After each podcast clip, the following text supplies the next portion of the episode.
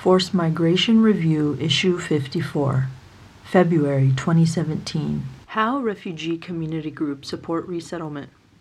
G. Odessa Gonzalez Benson.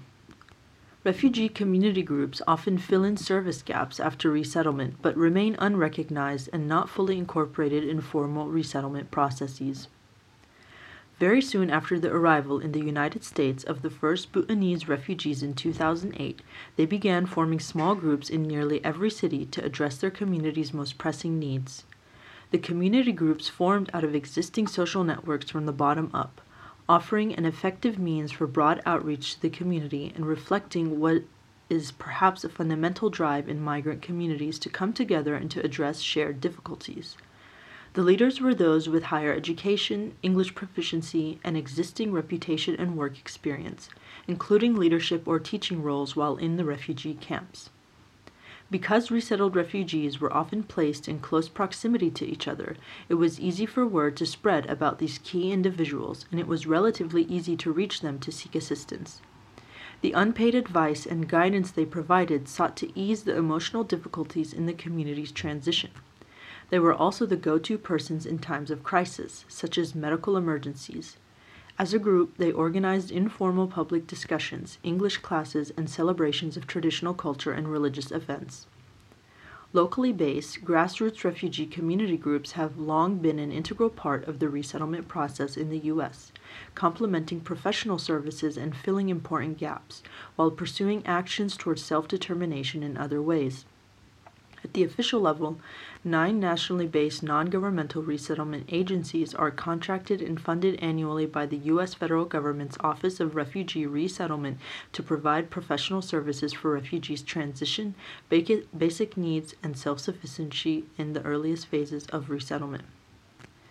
These agencies are consulted by the government in policy making and planning resettlement processes, including determining appropriate placement in U.S. cities included but not fully incorporated.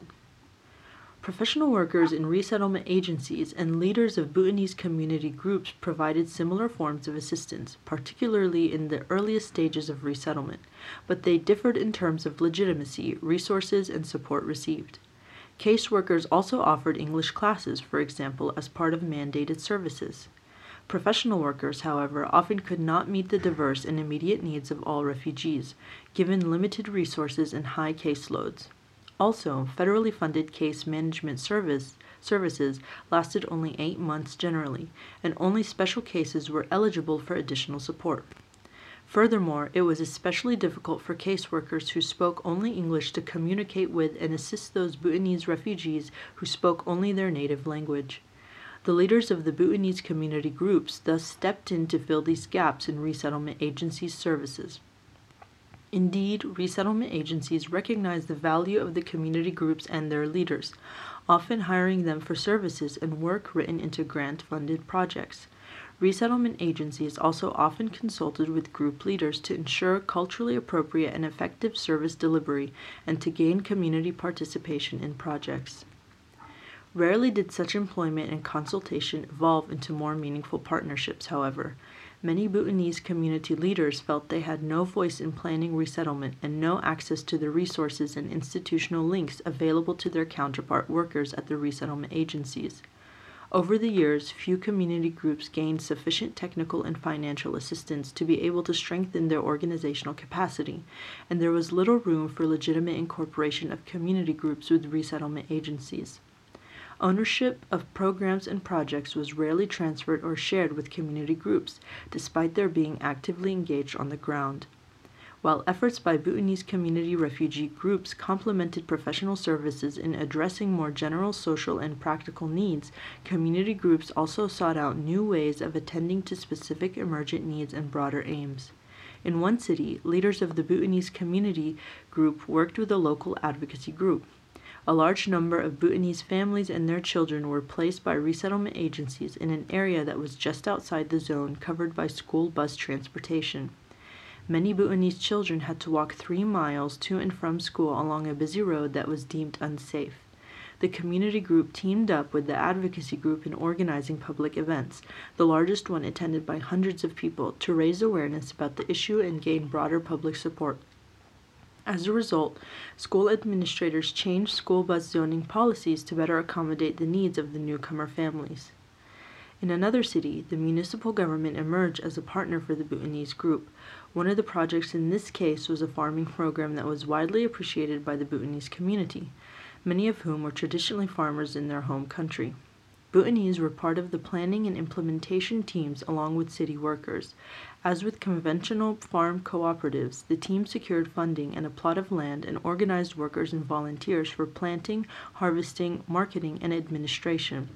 The farm not only yielded sufficient produce to sustain a small business, but also produced engagement and a sense of ownership among community members. In a third case, a Bhutanese community group in another city looked internally and then to new partners to address the issue of citizenship for Bhutanese elders. Gaining citizenship is important for political and symbolic inclusion, as well as for the economic stability that such membership offers.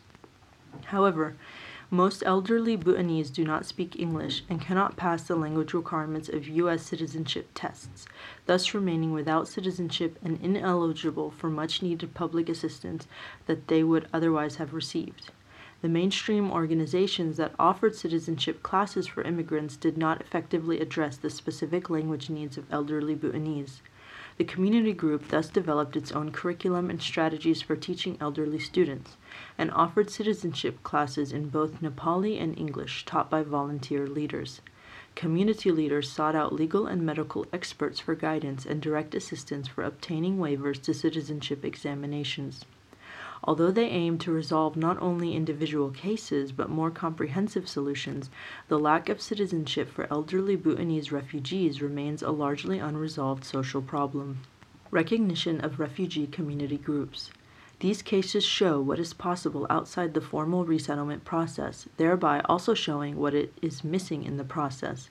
Turning to advocacy groups, local government, and specialized professionals may usher in new ways of addressing new challenges and of moving beyond merely meeting the most basic requirements of resettlement. Disregarding such community led efforts seems to indicate not only a lack of support, but an active taking from the community's potential. Perhaps the first step would be recognition of the validity of existing community strategies and capacities by way of public statements of endorsement and acknowledgement. A second would be the to legitimize refugee groups and their services by financially compensating community based assistance, mandating refugee leaders as part of planning teams, providing technical assistance for capacity building, and, importantly, authorizing refugee community groups as a formal part of resettlement policy. G. Odessa Gonzalez Benson, O. Benson at uw.edu doctoral candidate, School of Social Work, University of Washington, http colon slash slash socialwork.uw.edu slash. FMR is an open access publication. You are free to download, copy, distribute, or link to this article as long as it is for non commercial purposes and the author and FMR are attributed. All articles published in FMR are licensed under a Creative Commons Attribution Non-Commercial No Derivatives license.